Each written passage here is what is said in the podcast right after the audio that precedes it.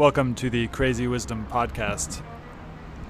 This is a show about why people do the things they do.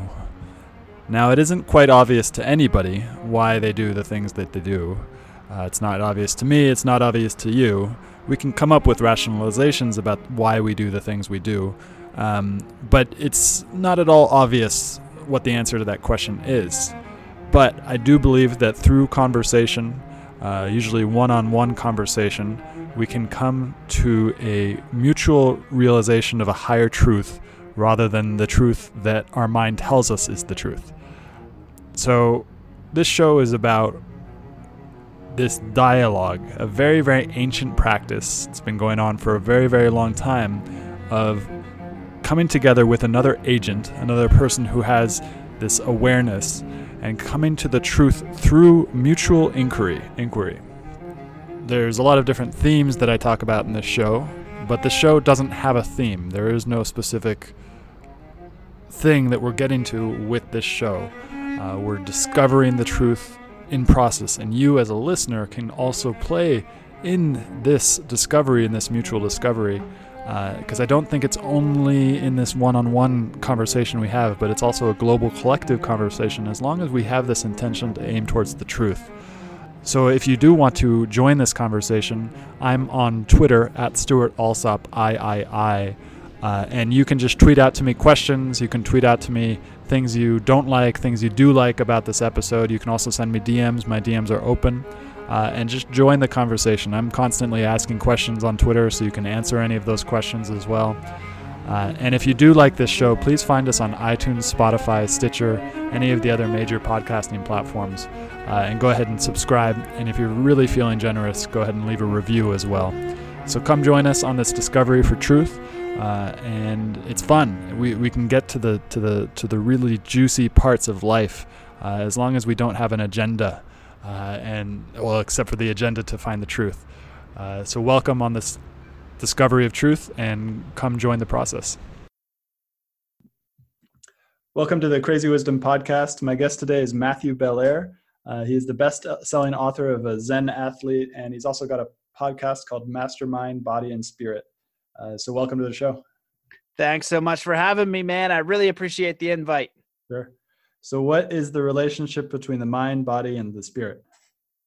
It's a really great first question. Well, they're all different, but they're kind of all the same. It's an interesting thing. Uh, last year, I grew up a martial artist, and so when you do martial arts, that's kind of the, the discipline, right? Mind, body, spirit. So let's say you punch something hard, like a tree. I trained with Shaolin monks in China, and they would they would actually tap the trees with their body, and so the mind is going to then tell you to stop doing that because that's stupid and you're hurting the body. So you notice a distinction there. And I think the spirit is that like the inner voice, but that's what grows when you're able to persevere over what the body wants in in that sort of way. So I don't know if that's a good explanation, but um, also doing cold training last year everybody's doing like the Wim Hof kick. So I decided that when I was going to do that, I wanted to do it in the hardest possible way. Mm-hmm. And last year I was in Nelson, British Columbia, and I started going out in a glacier lake and doing it. And again, that's where you notice those distinctions of mind, body, and spirit. Because when I got out in the cold, minus 15 with the wind blowing and a glacier water with snow and ice everywhere, my body is telling me to get out and my mind is screaming at me to leave. Um, but like that voice and that my mind i'm like okay calm down we're going to stay here for a bit it's going to be okay calm down the body.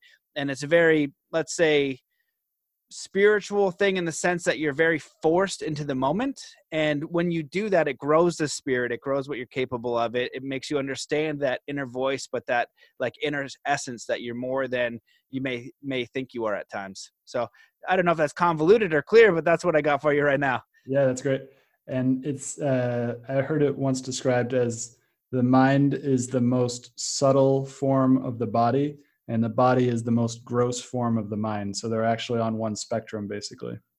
Hmm, i like that. And i also like dr joe dispenza's definition where he talks about addiction is when the body becomes the mind and you know you might not want to do it but the body is doing all these things like oh i shouldn't eat that cake or i shouldn't smoke mm-hmm. the cigarette i shouldn't drink the beer but the body goes ahead and does it and he talks about addiction when it's when the body becomes the mind so i also find that analogy fascinating and, and also accurate Hmm. Interesting. Why do you think it is, and uh, if you're not an expert in this, don't, you don't have to feel, but why do you think it is that so many people are looking to fill this abyss with all these things, like whether it's uh, drugs, actual like drugs dependencies, or other things like, um, you know, Facebook dependency or TV or whatever?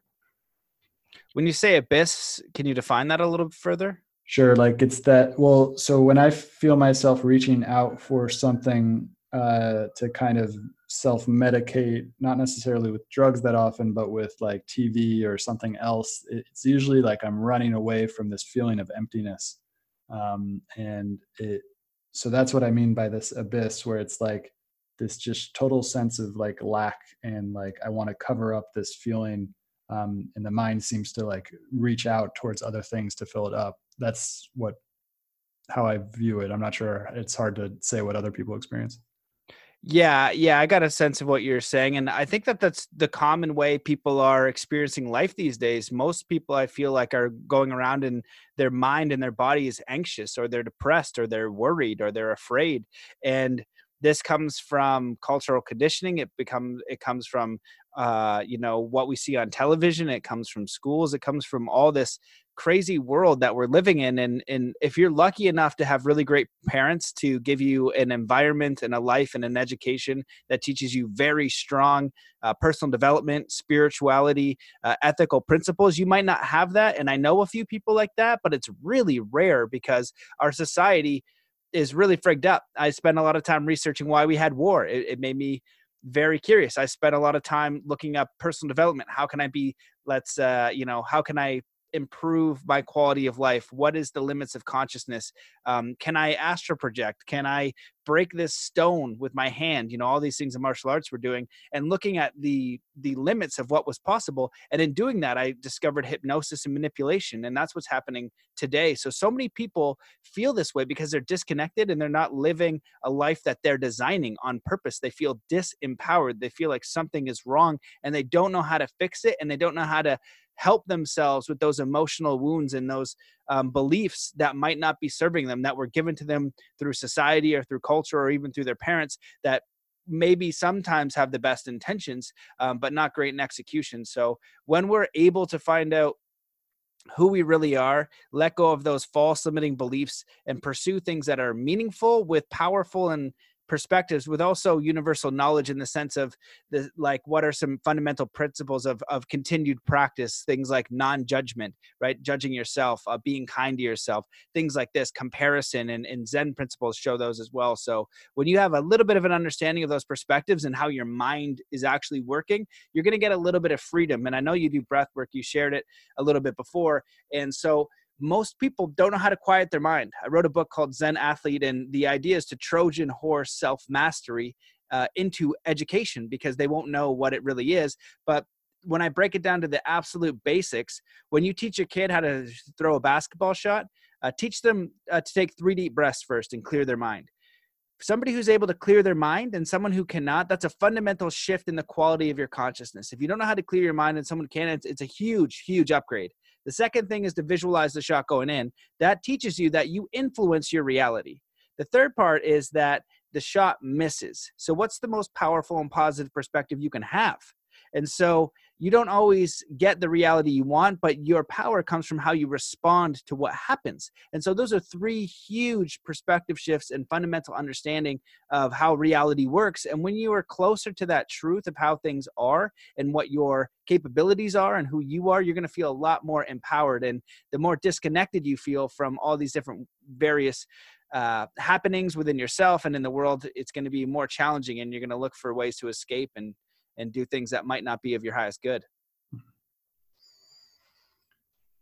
Were you able to figure out how to astro project? I think this is my definition because uh, I've I've actually had William Buhlman on, and he did a master course on astral projection.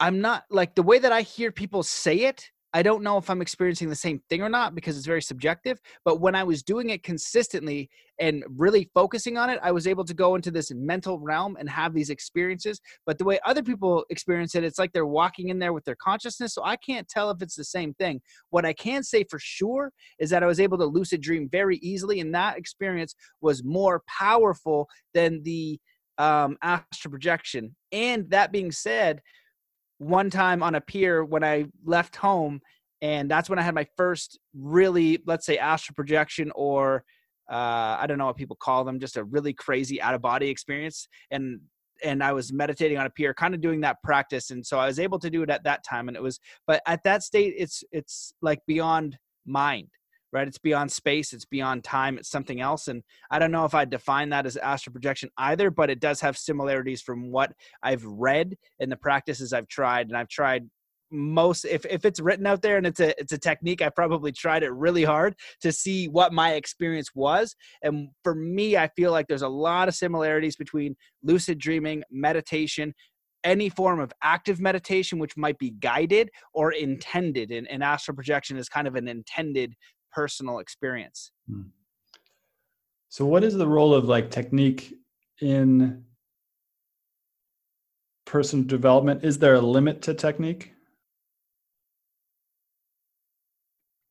I think if I'm understanding the way that you're sharing the question, I think that technique is important, but I feel also that there's intention and that that will trump technique. Uh, intention and action. And so Bruce Lee was a really great, he's one of my mentors that I studied and really enjoyed. And his process was, you know, take what works for you and reject what doesn't. So at his time in martial arts, it was just one martial art. This is how you do it, or you pick another martial art. But he combined many.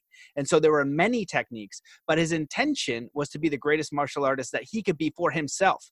And so he learned all the way around. So if we have an intention that inspires us, we're going to find the techniques because what I'm observing now is the growth in biohacking and all that kind of stuff.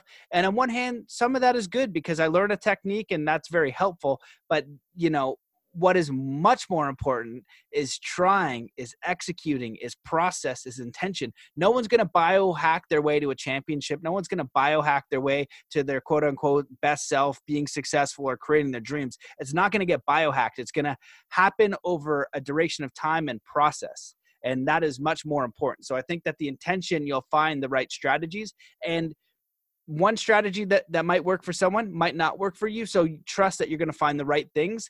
And in zen i love what they talk about it say they talk about like the lessons um, in zen and they say there's not there's not that many. It's not like infinite lessons. It's like a few lessons with so many perspectives that you go infinitely deep with and we just need to continue to practice. I've heard about non-judgment and surrender i was reading books on zen in my early teens. I still have to do that. I still get mad at nothing sometimes. And so mm. uh, you know it's just a continual practice and understanding of those universal principles. Hmm. and then what is the role of like questioning or the importance of questions? Because you mentioned intention and for me when i am in the space of figuring out what's going on there's the question and then there's the actual intention behind actually getting the answer for the question. And if i ask the question without that intention piece then usually my mind kind of goes off and does something else or gets gets distracted. But if i kind of sit with the question for a while with that intention to actually discover it uh, something happens. So what is this role of questioning for you in your in your practice? That's a great analogy and thought experiment. One uh, a, a few things come up when you share that. One of them is the idea that some things we're not going to know, and that old quote is like the i can't remember how it goes ex- exactly but it's something like the more you know the less you know you know the more that you learn the less you know it just kind of it fractals out of like holy smokes there's so much to know. We know so little of what is actually happening here just this tiny tiny fragment. And so those big universal questions that people are asking I don't think we're ever going to get to the answer to. Those experiences I've had several in my life where they're really, you know, it goes beyond space and time. People call them different things. But what it showed me is like a different consciousness in a way that I would have no understanding. It would be like a rat all of a sudden became human and then you had to communicate with the rat in english but it would be even a bigger gap. It, it's like there's no way that you know you just wrap that human consciousness into a rat's mind and it would it wouldn't be able to understand anything or communicate it to his other rat friends and i would i would liken the gap to bigger than that. And so what that taught me and what that that makes me know is like we're engaged in a mystery so i'm not going to have all the answers. It's more like a direction and a trust. I think that our logical minds and what we're really trying to do here is know things. We need to know the right step. We need to know our purpose. We need to know how this works and a lot of it is actually faith but we have this impulse to grow. You know you look at I'm a new father and you know she's only three months and, and learning so much and you know does she become whole complete and know something at maybe four months or when she starts mm. walking? Or is it in grade five when she has english and math comprehension? Is it in high school when she can write papers? Is it when she gets a master's in university then she knows something on one tiny subject of the infinite subjects that she could take but knows nothing about you know maybe what's going on in china or or some sort of ancient practice there or certain or computers or whatever the case is right? So when we're just going to continue evolving we're going to continue growing and experiencing and so when we can kind of direct it towards what we're passionate about right? And so i think the other part of the question is the quality of questions that we ask ourselves I think many people are living their lives by default. It's the safe way. We don't want to bump up the edges. We want to put uh, insurance on top of insurance. We want to have a fluffy jacket on, on top of a fluffy jacket inside of a warm home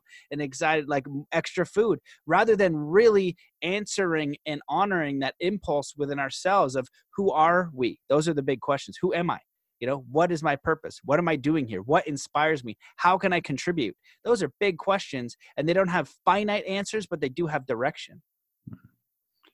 Yeah particularly with those questions when you ask yourselves those questions i've been working with the question who am i? for for a long time and it's still always fresh when i ask it. It's always like there's never a verbal answer that be like that is the answer to that question. I've found it. That's exactly who I am. There's no like if you consistently ask yourself that question, and this is what Ramana Maharshi would would why it was such a foundational practice for him was that um, it, if you really ask that question with a genuine curiosity, no verbal answer will ever fully encompass everything that you are. So you can't stop at the verbal answer, but there is this sense of I-ness that exists. Um, that can lead you to somewhere. But i've been asking my, myself this question for maybe three or four years now. Um, and it's a very very powerful question. What what happens when you ask yourself that question I, I agree with the same thing. Like to wrap up who I am in in words, it's uh, Alan Watts uses the example of it's like a knife trying to cut itself. There's some things that don't have a definite answer. When people try to answer that, it's usually from the ego or identity of a task, right? I could say, you know, a bunch of years ago that I am a snowboarder. I'm a snowboard coach. I could say now I am a podcast host, but is that who I am? It doesn't encompass it at all. It's some things that I do. And you can look at it deeper because you have thoughts. Are you your thoughts? Probably not. Um, but you are sometimes your actions, you are sometimes your habits, your, your passions, you're your emotional body and your emotions, um, you're your preferences, you're all of these things and it's learning to identify the things in you that are actually you and the things that are are scaring you, right? And that's usually the ego trying to keep you safe. Oh, I don't want to do this because I'm afraid or I'll get ridiculed or whatever the case is. And so it's like the identity, the ego is is a good thing. I think that people out there really give the ego a hard time. It's just a misuse of the ego. It's when the ego goes too far because I prefer to snowboard. If I get a chance to snowboard in the mountains, that's my ego and my identity, who I am, the choices I like. They want to do that over knitting there's nothing wrong with that. If you prefer knitting, go knitting. It's just a different thing. So I need to be me to understand that, but I need to also take the actions to honor it. And then with that same idea, you can grow into some way of like serving the community by mastering who you actually are and not trying to fit into a mold of what some sort of external force would want you to do so that you fit an, an idea and identity and that's when you kind of like start to play small you start to get sad things aren't working out because it, i use the analogy of going into a forest and a duck is trying to be a beaver and a beaver is trying to be a squirrel everyone's going to be miserable. But when they figure out what they want to do and who they are, the whole entire ecosystem benefits from them doing that. And they also say, hey, you know what? That that beaver looks a lot more natural being a beaver than he did, you know, trying to be a squirrel. He made a terrible squirrel, but he's an excellent beaver. And it's kind of a little bit of analogy. I hope that kind of answered your question. Uh, yeah, definitely. And the ego thing, I want to go back to the ego thing it's really interesting. I'm not I'm not a qualified to say what the ego is in terms of the Western psychology, although I want to research more about it. Uh, in but I did learn about the yogic philosophy or yogic psychology behind their conception of the ego, and they they use a word called ahamkara, and ahamkara means the I maker. So it, it creates this identity, this I but only in relationship to an object. So, like when, you know, if we get in a fight with someone and we get triggered, that creates this I inside of me, which, but it's only reflected in relationship to this anger that I have towards somebody else. So it creates this I, the anger, and then the someone else. Um, but then if we ask ourselves, who am I? That question in that moment, we won't get that anger. It, it's like deeper than that. But in those times that ego maker the i maker essentially puts a veil up to who we really are um, i don't really have a question but if any of that yeah, well, mm-hmm. I really like that analogy, and I'm glad you shared it because I had never heard that before. And I'm I hear a lot of these concepts. I study a lot of Zen. I like really Zen philosophy, and I do like yogic philosophy. So whenever I hear those analogies, it kind of deepens the understanding because a lot of these great teachers and these great teachings are saying the same thing in a little bit of a different way and then it's up to us to embody that and as you were talking there i was thinking about it, I was like okay um, the western world really tries to identify things right? And so i looked up the carl jung because i like his word and like his work and he said according to Jung the ego represents the conscious mind as it comprises the thoughts memories and emotions a person is aware of. The ego is largely responsible for feeling of identity and continuity. And so it's a very interesting thing and i also think that the ego is okay as well because the ego is what keeps us safe right? Like it keeps us aware of crossing the street and and dangers. The thing is a lot of the time we go too far. We identify with we need to be successful. We identify with we need to get these things because that makes me who I am. I, I am my job. I am this thing. And so we start to distort reality and we do really frigged up actions to continue that identity then rather than being actually who we are. And I think who we are is is something that is beyond words. Um, but I think that we're when we're just authentically ourselves, um, we're just going to be expressing different preferences and different experiences at different times because we're always going to be evolving. The thing that you might prefer to do today and who you want to be today is going to be totally different than in three years. What they say your cells, I think it's like every seven days or seven years you become a whole new person. Those are very different time frames, but it's something like that. seven, days? Seven years. Seven years. Okay, that yeah. makes more sense. Yeah, yeah. So uh, I was like, that's, but still, it's it's pretty amazing. And we do that. I think you can really get in touch with that with just understanding like what you prefer, what your passions are, where do you want to show up, how do you want to live, and what do you want to experience. Hmm.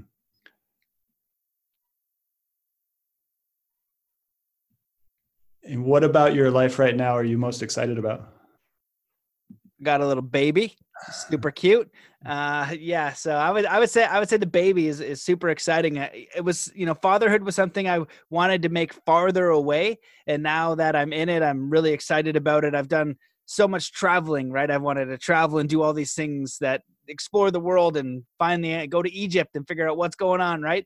And now that I've got this little one and I get to pass on the knowledge and just so grateful for little things, you know, mm. just it's it's a different thing all together. So I have my world of things that I'd like to contribute to. I would like to help with. I, you know, I, I want to share, but then I've got this other world that I get to that's almost more important you know it's like it's equal so i can do my world but it's like how do i help this person build their world and and be the best person that they can be and it just it feels really good to have that kind of idea and that person and it's a very new experience and what are the kind of have you noticed any kind of deep evolutionary processes that have started once you've had a child that you're now aware of, like at an experiential level? That's a great question. I hear a lot of people talking about how the baby changes their life and all these kind of things. I think for me, it just made me a lot more grounded. And the experiential thing is going to be like, okay, here we go now I have to take everything that I think that I know and really reanalyze everything to ensure that what I'm sharing, if I want to offer a teaching or a perspective, is is going to be beneficial. And just rechecking all of that stuff. Does this make sense? Um, is this going to be beneficial? And also at the same time, I'm going to have to learn, and, and other parents would know this better than me because my daughter's only three months. How do I do that and allowing them to be fully who they want with that balance of what I've learned through martial arts and dedication and hard work and all of those things. Where's the where's the boundary? Where's that thing of, you know, teaching them how to create what they want in life, embodying these teachings, doing some things that might be challenging, but also allowing them to be their own person and give them the characteristics and the tools to build their own life to stand on their own feet. So it's uh it's a new thing and and what it allows me to do is also be a lot more present because again if everything that i've learned, you know, reading thousands of books, having hundreds of podcasts, traveling to countries, learning from all these different people, I'm still not sure. Those are, you mm. know, I have ideas, I have philosophies, I have results in certain things, but really everybody has their own experience. And so I don't think one experience is the right thing for everybody. It's trying to find those universal principles that you can pass off that will actually empower a per- person's experience. And I think that that's what you're doing with your show. And that's the hope with my show is to get these teachers that have lessons and have tools that a person can hear and, and can apply and can improve their life and can give them a little bit more happiness, maybe a bit more contentment, maybe a bit more inspiration, maybe a bit more connection to spirit, maybe a bit more health, uh, maybe a bit more community, whatever they may need. Mm. And then, uh, so it seems like you're into a lot of physicality as well are you studying anything in terms of human development? Because now you've got this this baby in front of you who's learning how to move and it feels like that would be a good learning opportunity to see how how it is that we, these bodies get started and like what are the foundations for the body. Do you mean like physical uh, baby de- development of their bodies? Yeah like like there's you know there's stages that the baby will go through essentially to to uh, you know, eventually learn how to crawl. Well, and then so when a baby first starts out, they start out, I believe, on their belly, and then the one of the big things is they roll onto their back. I might have gotten that reversed, and then reversed. Yeah, so it's so it's on their back, back. and then rolling onto their belly. Yeah, so she just did that the other day. It was pretty cool. That's awesome. And yes. then yeah, go for it. Okay, yeah. So I get the question. Um, as far as the baby, I'm not so sure. I, I looked at a. I understand the mind. I guess from zero to seven, everything goes in.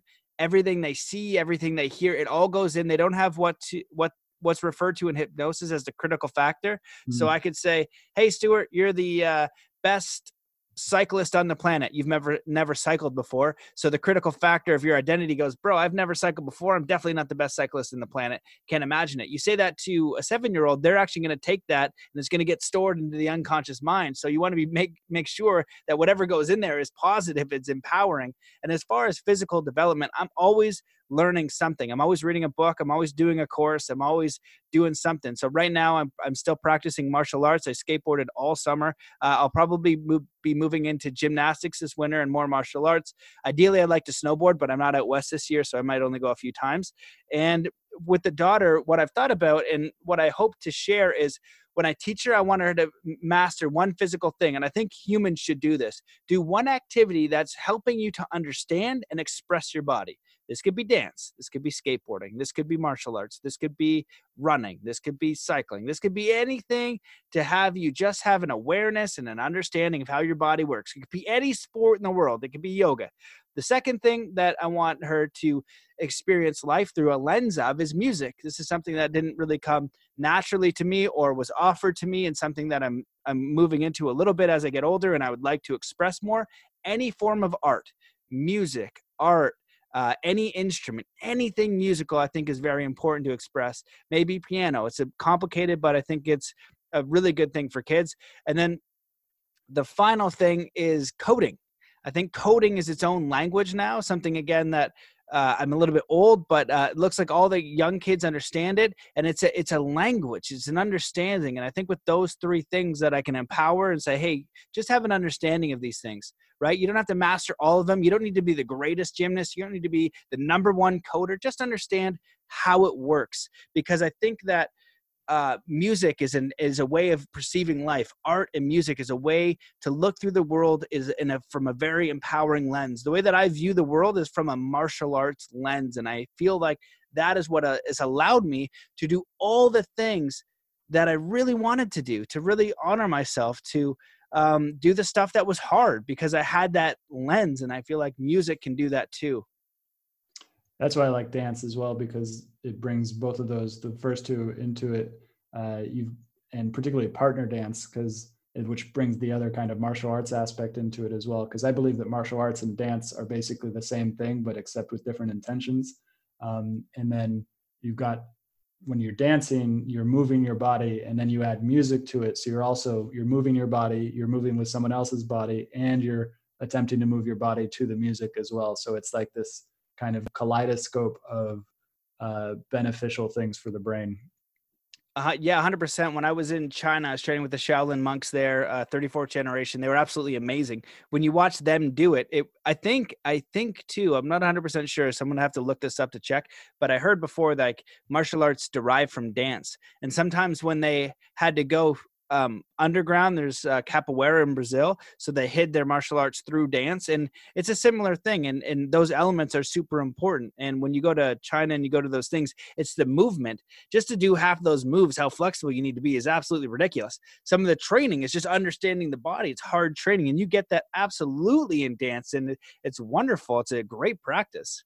Mm. And so, do the one that's more fun for you, right? Absolutely. Uh, so when you went to Shaolin Temple, did you actually uh, go to the Shaolin Temple that I see on Google Maps? I don't know. I don't know which one you see. They only opened up in I think early 2000s, hmm. and there's several temples. And then the one that I was at, they so they just opened to wet Westerners, and I think they'd only been open for six, seven years when I went. And then there's a, an additional temple that you need to earn there. So very traditional teachings. One example, they would do it. They would do it their way. They they wouldn't have any kind of Western influence. So they'd do something called power stretching, and that they would get you into these just different stretches and force you worse. So let's say you're doing the full splits. You were supposed to go in the full splits. Then a Sifu or a master would come behind you and jam your body down in a very rigid and hard way. And people would be crying. People would get injured. And I told them right away, and you had to do it with a translator because they couldn't even speak English. And I said, he is not doing that to me. It's like I have other things. I know that that is incorrect. I understand that that's the way you do it, and I respect that. However, you are not doing that. He can press down gently, but I am not getting injured because I got other things to do. I'm still on my travels. Yeah. So it was a, it was it was a it, the training there was unbelievable. Uh, they're they're absolutely incredible. They train martial arts all day, every day. One of the most amazing feats of just human uh, potential actualized I've ever seen. Hmm. What part of China did you go to? It was called uh, Shangzhou Mountains. Oh, Shangzhou Mountains. That's really cool. Uh, and you went there in the early 2000s? Years now, 2019. I think it was about eight years ago now. Hmm. Yeah. Um, and have you trained in other martial arts too? Yeah, training lots. I grew up doing karate. I was watching Bruce Lee and he was doing Jeet Kune Do. So that was essentially everything. I boxed for a bunch of years, did wrestling, did jujitsu. I trained in Thailand at a professional MMA camp because I have one side of me that wants to explore the practical martial arts and make sure that if I need to, I can whoop some butt just for physical protection, not for anything else. And because I like it, I enjoy the competition. I like knowing what my body can do. But really, what I'm doing martial arts for is develop the mind, body, and spirit. And so when I went to China, you know, Master Go could break uh, friggin' stone with two fingers, and he could break mm. bigger pieces over his head, over his knee, over his elbow. And I've never seen one MMA mixed martial arts champion be able to do what I saw him do, and that's what I'm interested in is is developing those capacities and and really growing my my overall ability and my overall understanding of spirit and that's what martial arts helps me do it it helps me understand my body it understands my mind let's say we're just running up the mountains right we're we're kicking and punching and I've actually been training a lot with a Native American elder as well. And one of he's a martial arts master, an absolutely incredible master. Actually, it's it's unbelievable to see.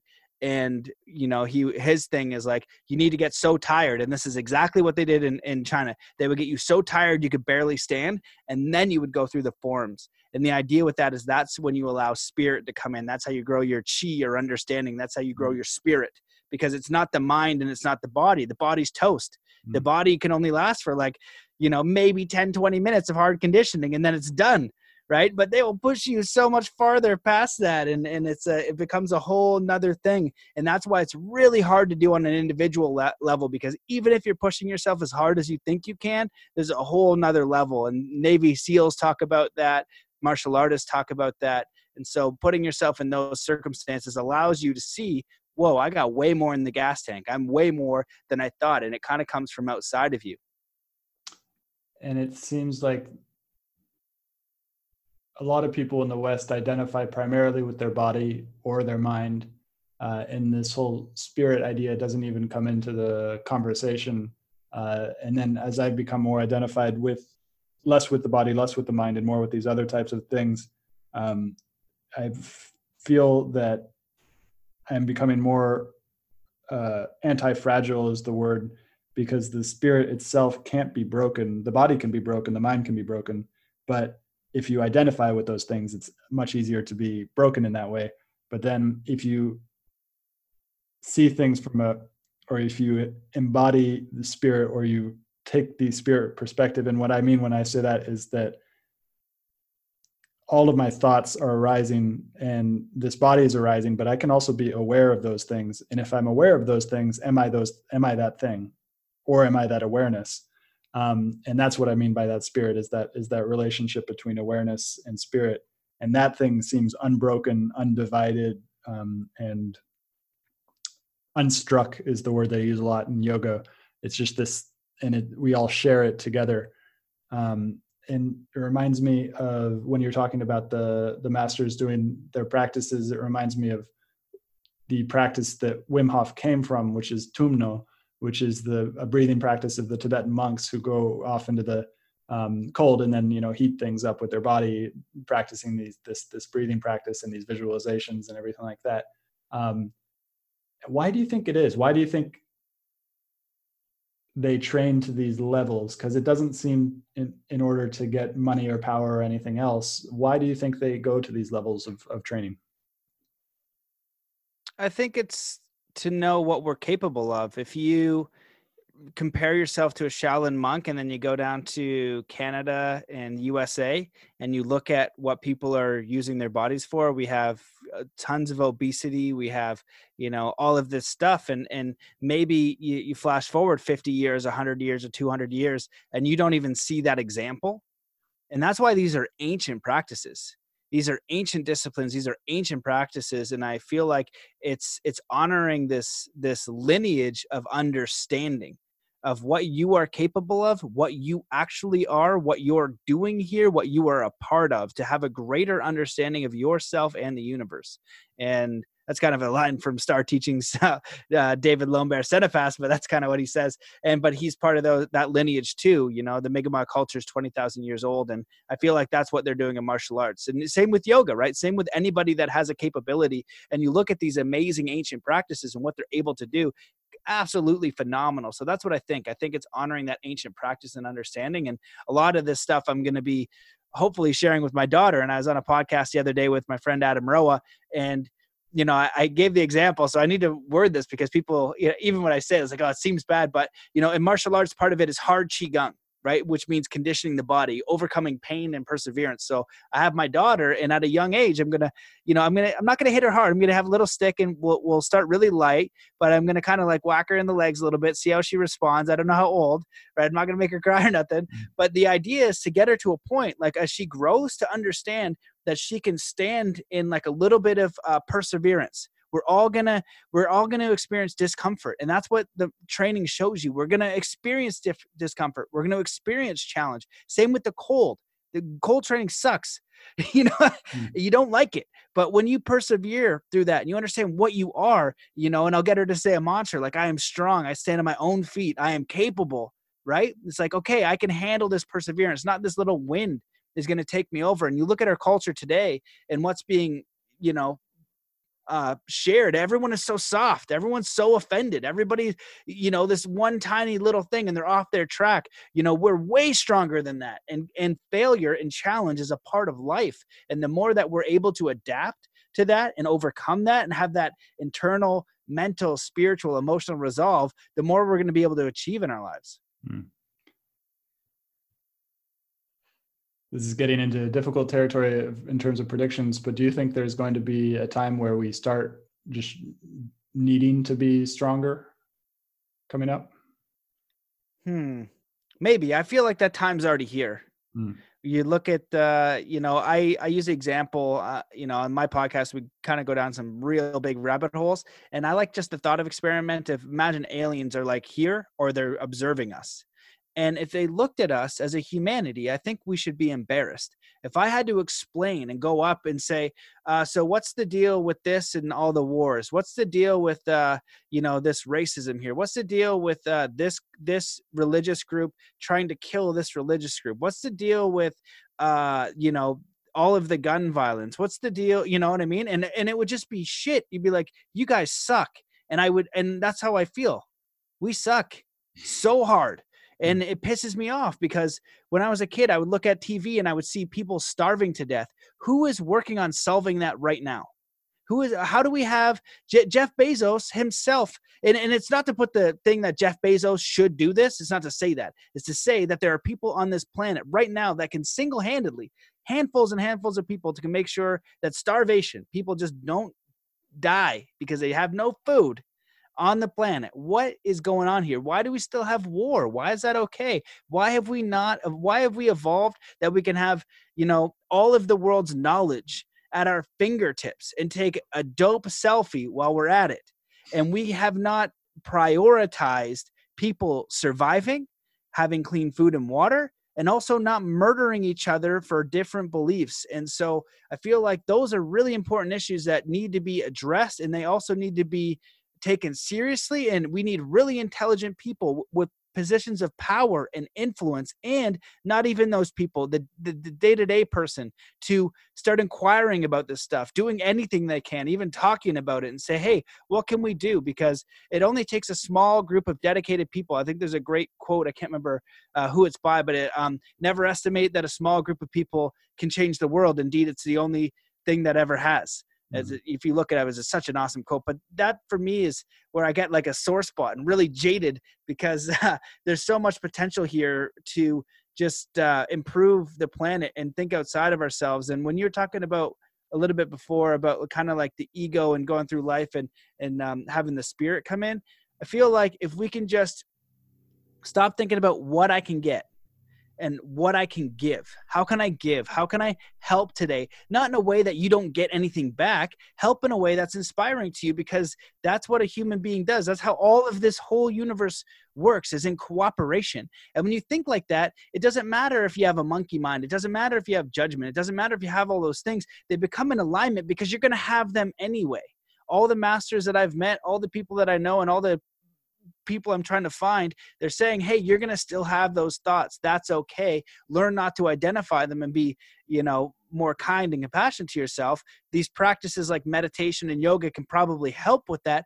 And as you move about every single day, do something that might help. And my favorite spiritual teaching that I've ever learned is from my friend David Lone Bear, who is a Native American elder of the Mi'kmaq people. And he says, do three kind acts a day go out of your way to do it and resist the urge to tell anyone.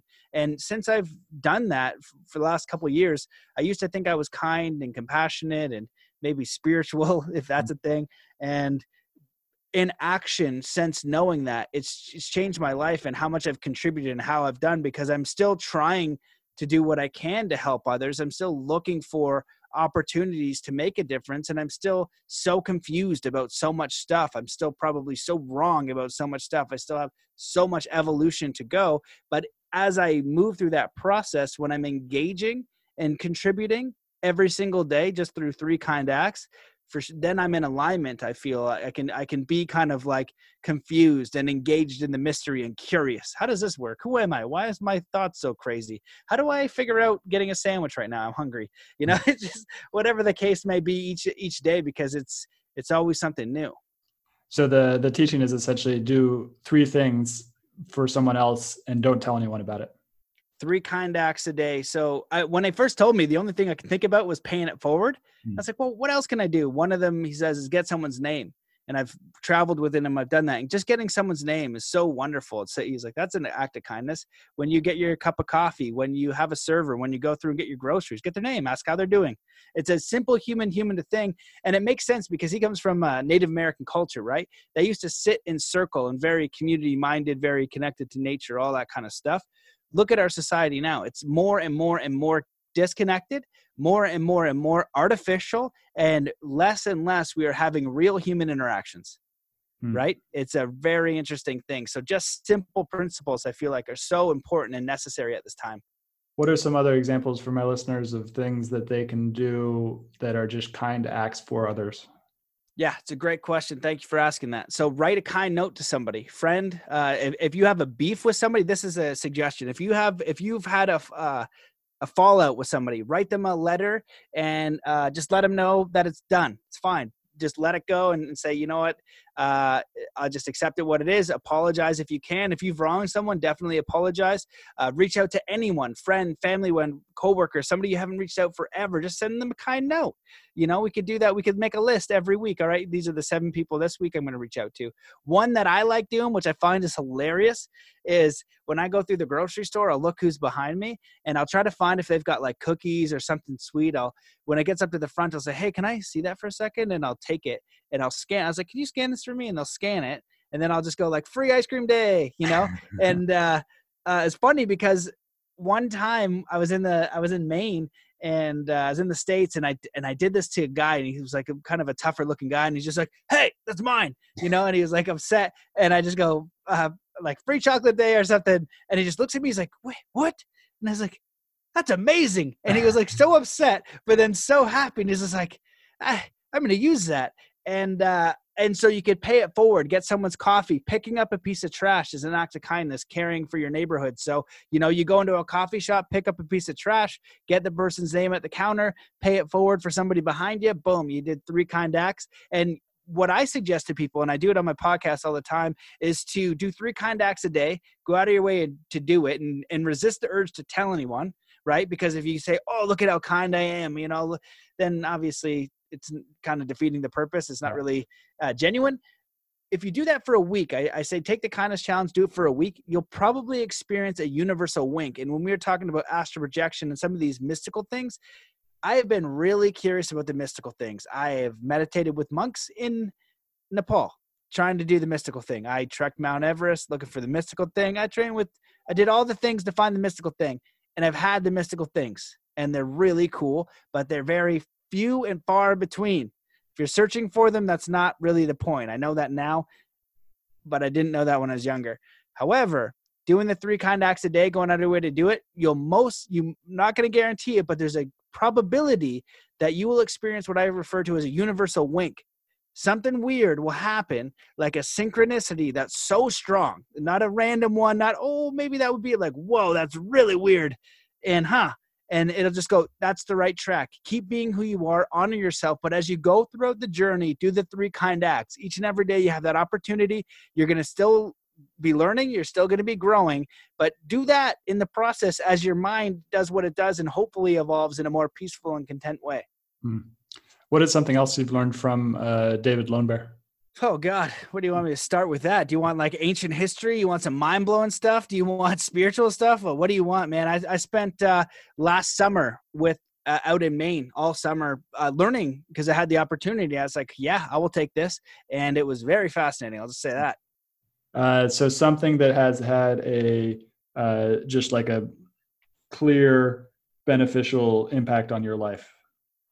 I would say the three kind acts would be the main thing. Mm-hmm. Um, also what he will speak about is the teas and understanding magic. He taught me magic and not like um magic more in the sense of of high level psychology and i've studied psychology hypnosis and things like that but understanding how this is actually being manipulated in the spiritual space in the quote unquote uh, you know yoga new age all that and i see it so prevalently now where i didn't i didn't see it before and so i'll give you a really quick example do you know who nithyananda is yep mm-hmm. okay so that guy is full of crap Mm. I don't know if you believe in him, but absolutely full of shit. Um, he uses these three girls, and you can look it up. Go, uh, girls with third eye powers. You look that up on YouTube, and there's these three girls with third eye, and they're, they're like reading your mind. They're reading the papers that they see. They're being able to see through stuff. I knew from what he told me because I looked at them. I was like, oh, cool, because I want my third eye on. I want to be able to see through stuff. I want all that stuff. And I try to go get it. If somebody tells me I'm going to go through the process and still continue, I think it's probably possible for some.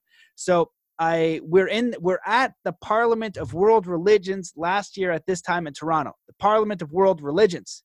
We see these three girls. They have a huge shiny booth in the basement. He walks up to them as they passed us, and it's a massive place, so it's surprising that they passed us. He goes, "Hey, can I talk to you for a second? Stops the three girls and he goes, I want you to guess which hand this coin's in. He takes out a coin, puts it in his hand, and goes, Which hand is it in? He does like a sleight of hand thing, puts both hands out. He's like, All three, you got to get it right. And so they guess, all three of them guess wrong. There's a whole posse of people behind them. I feel super awkward because I know exactly what's happening. I mean, I should have filmed it. And so he does it again. He goes, okay, uh, which hand's it in? He takes out the coin, does a sleight of hand. They pick all three of them who can have third eye powers get it wrong again. Third time. Same result, except for the one on the right saw him slip it in his pocket this time. The other two who didn't, because they were, it's hard to do sleight of hand with three people right in front of you. I think he even did it on purpose. Those two got it wrong. The other girl got it right because she saw. The next day, we go downstairs and they're set up doing the same magic trick and they have an earpiece. And there's actually several ways that you can get this trick done.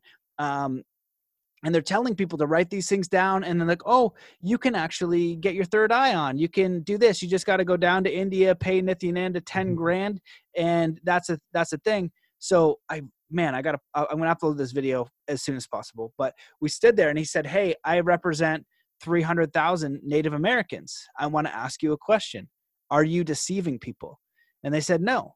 But he's like, I can do this trick. He's like, I can do this trick better. And there's another person, Peter Popoff, um, who James Randi exposed. There's a guy, and and th- these people keep doing it again. Peter Popoff went to jail. Now he's back out doing the exact same thing.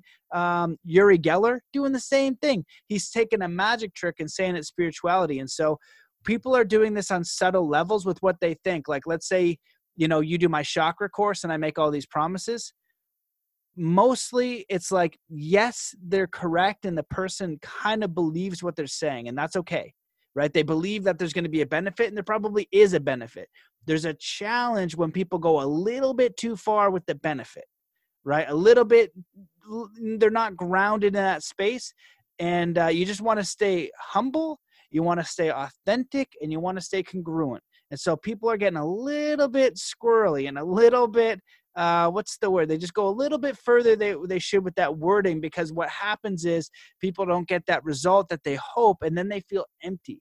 Right? Why am I not transformed? What? Why do I feel crap now? Why am I not, you know, downloading this, you know, akashic record and I'm directly connected with Buddha or whoever, right? And if you go down when I meditated with the monks, when I trained with the Shaolin masters, they're so much more evolved than 90% of the teachers I see here. Well, well, 100% of the teachers because that's what they do for their life, and they're way, way more humble.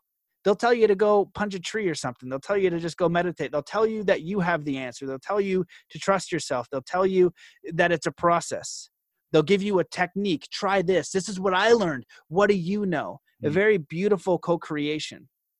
Um, it reminds me of an interview I recently did with this guy who runs a YouTube channel who is taking down uh, financial gurus on YouTube who who all do the similar similar practices, but uh, they invite people to online courses so that they can uh, sell them on you know like making money online, which is most of it's bullshit. And so he goes through piece by piece and shows how these guys are doing it.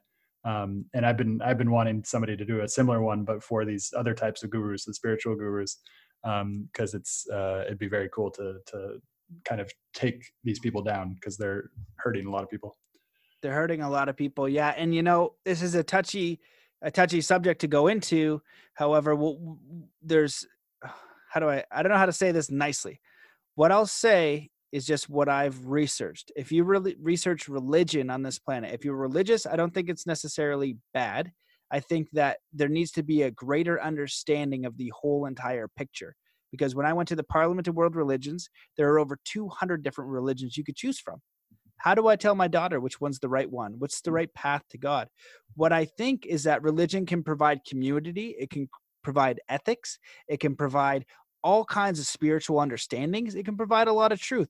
What's happened though is people attach to these teachings and they're willing to kill for it. That's where we need to really assess where did your religion come from? What does it mean? And when I was at the Parliament of World Religions, what I was able to distinguish was some are religions and some are more philosophies. So if you look at like Buddhism, when I was in in Nepal, that was more like a philosophy philosophy, a way of life, a way of understanding, principles, ideologies, community, right? When I went to China, it was Buddhism, but it was not at all what I had just come from. They had taken it and they transformed it. Religion means to bind. And then they wouldn't talk about religion. They wouldn't talk about beliefs. It was so rigid and scary. And usually they'll give you a consequence or reward, right? If you are good at this, you will get a reward when you die. If you don't, then you will die. And that's actually how Scientology did it. They basically used the binding principle of religion in a in combined with modern psychology. Very impressive. And have people super binded in there. And I'm not to say it's right and wrong. Maybe whatever religion you are hearing this, maybe that's the right one, and I'm totally off. But imagine all the people hearing this with different perspectives 299, right? Mm. And so I think if we all get the whole story, and we're open minded, say, okay, you know what? Like Bruce Lee's example would be like, you know what? You do karate, that's wonderful for you, right? I want to do karate, but I also learned a little bit from judo, and I'm not going to kill you because I also do judo. That's totally cool if that's your path. And if you get an understanding of spirit in that way, that's beautiful. I, I wish you all of the best in that understanding. We just need a little bit more tolerance and a little bit more understanding because it's still happening today all around the world. Hmm. So that that's uh, a beautiful place to to wrap up. How can people find out more about you and what you're working on? Well, first of all, thank you so much for having me on the show for what you're doing. Doing 150 episodes, that's amazing. Mm. Congratulations, everybody listening to this. It is a pain in the butt to make a podcast. Give Stewart a review, help him, support him. If he has patrons, go help him. It's a pain in the butt. It takes a long time. So thank thanks, you. bro. Appreciate it. If you guys want to learn more about me, you can go to mattbelair.com. I also have a podcast. I have uh, quite a few episodes. I think that we're very similar in our intentions. We explore things on spirituality, personal development, uh, out there topics, ancient civilizations, Native American culture, all kinds of things.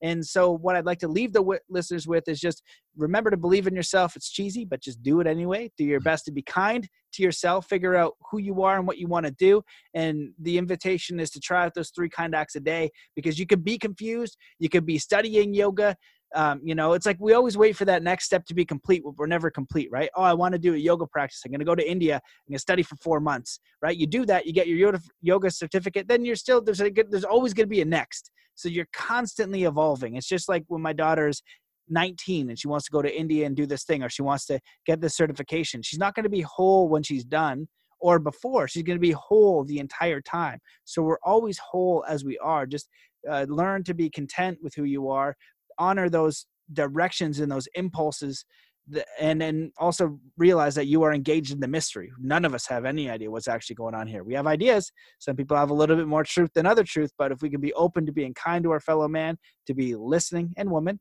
uh, listen compassionately, do our best. That's it, and just try to enjoy the ride. Buckle up. Cool. That website, I said that right? Yeah, mattbelair.com. Yeah, there you go. Mattbelair.com. That's it. Yeah, yeah, man. Thanks, Matt. Yeah, thank you, bro. I appreciate it. Hope you enjoyed this episode. I'll be publishing episodes every Monday, Wednesday, and Friday in the morning. If you did enjoy this episode, please find us on iTunes, Spotify, Stitcher, many of the major podcasting platforms, and go ahead and give us a review. And also subscribe. And as always, I'm on Twitter at Stewart Alsop III. Come join the conversation as we aim towards the truth and funny thing about truth is that you can't really put it into words because every time you put the truth into words, you create a linear narrative out of something that is non-linear. The truth is non-linear. It's not. It's it's. If you really recognize the truth right now, your mind wouldn't know what to do. It'd be overwhelmed by beauty, and pain, or it's it's something that is beyond our linguistic capability to represent. But that doesn't mean that the language isn't helpful. Language can point us in the direct right direction, but it's it's not it's not the truth itself. And so come join this collective inquiry into the truth. Find me on Twitter at Stewart Alsop III. Uh, subscribe to the podcast. Share the podcast with your friends. Uh, most people don't have the ability to let go of this linguistic understanding of the way that the world works and just aim for the truth, regardless of what the language tells us. Uh, and so I think what I'm doing with this the show is is necessary for us because as we enter this stage of uncertainty, uh, and we are most definitely entering an age of uncertainty, and as we do, it's really really important we stop paying attention to what the mind is telling us all the time doesn't mean to say that the mind doesn't have its place. The mind obviously has its place, but it's just one of the senses. It's just one of the tools that we can use. We can use the mind, we can use the feelings, we can use our actual senses.